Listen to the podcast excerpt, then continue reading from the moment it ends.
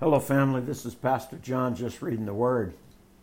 Today, Father, I ask you to give us insight and understanding by the Holy Spirit to make proper application of your Word. And I love you and thank you for that in Jesus' name. Amen. Joshua chapter 23, the, kind of the close of a, of a chapter in a man's life. The years passed, and the Lord had given the people of Israel rest from all their enemies. Joshua, who was now very old, called together all the elders and leaders and judges and officers of Israel. He said to them, I am now very old man. You have seen everything the Lord your God has done for you during my lifetime.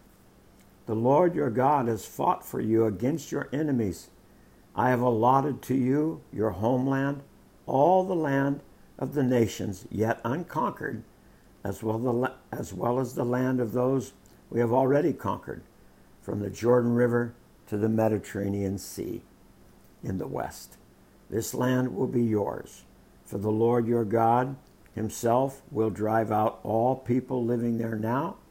You will take possession of their land, just as the Lord your God promised. So be very careful to follow everything Moses wrote in the book of instruction. Do not deviate from it, turning either to the right or to the left. Make sure you do not associate with other people still remaining in the land. Do not even mention the name of their gods, much less swear by them or serve them or worship them. Rather, cling tightly to the Lord your God as you have done until now. For the Lord has driven you, for the Lord has driven out great and powerful nations for you, and no one has yet been able to defeat you. Each one of you will put to flight a thousand of the enemies, for the Lord your God fights for you, just as he has promised. So be very careful to love the Lord your God. But if you turn away from him, and cling to the customs of the survivors of these nations remaining among you, and if you intermarry with them, then know for certain that the Lord your God will no longer drive them out of your land.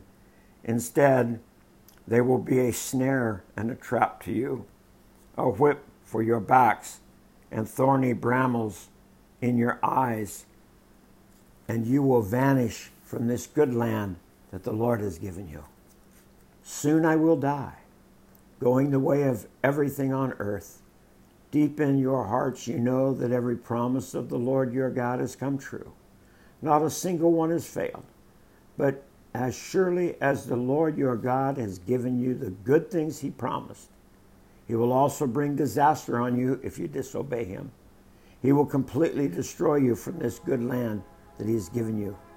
If you break the covenant of the Lord your God, by worshiping and serving other gods, his anger will burn against you, and you will quickly vanish from the good land that he has given you. Well, whew, thank you, Lord, for that word. Some good promises in there, Father. Some good, interesting promises the best and the worst. I love you and I thank you for your word. In Jesus' name, amen.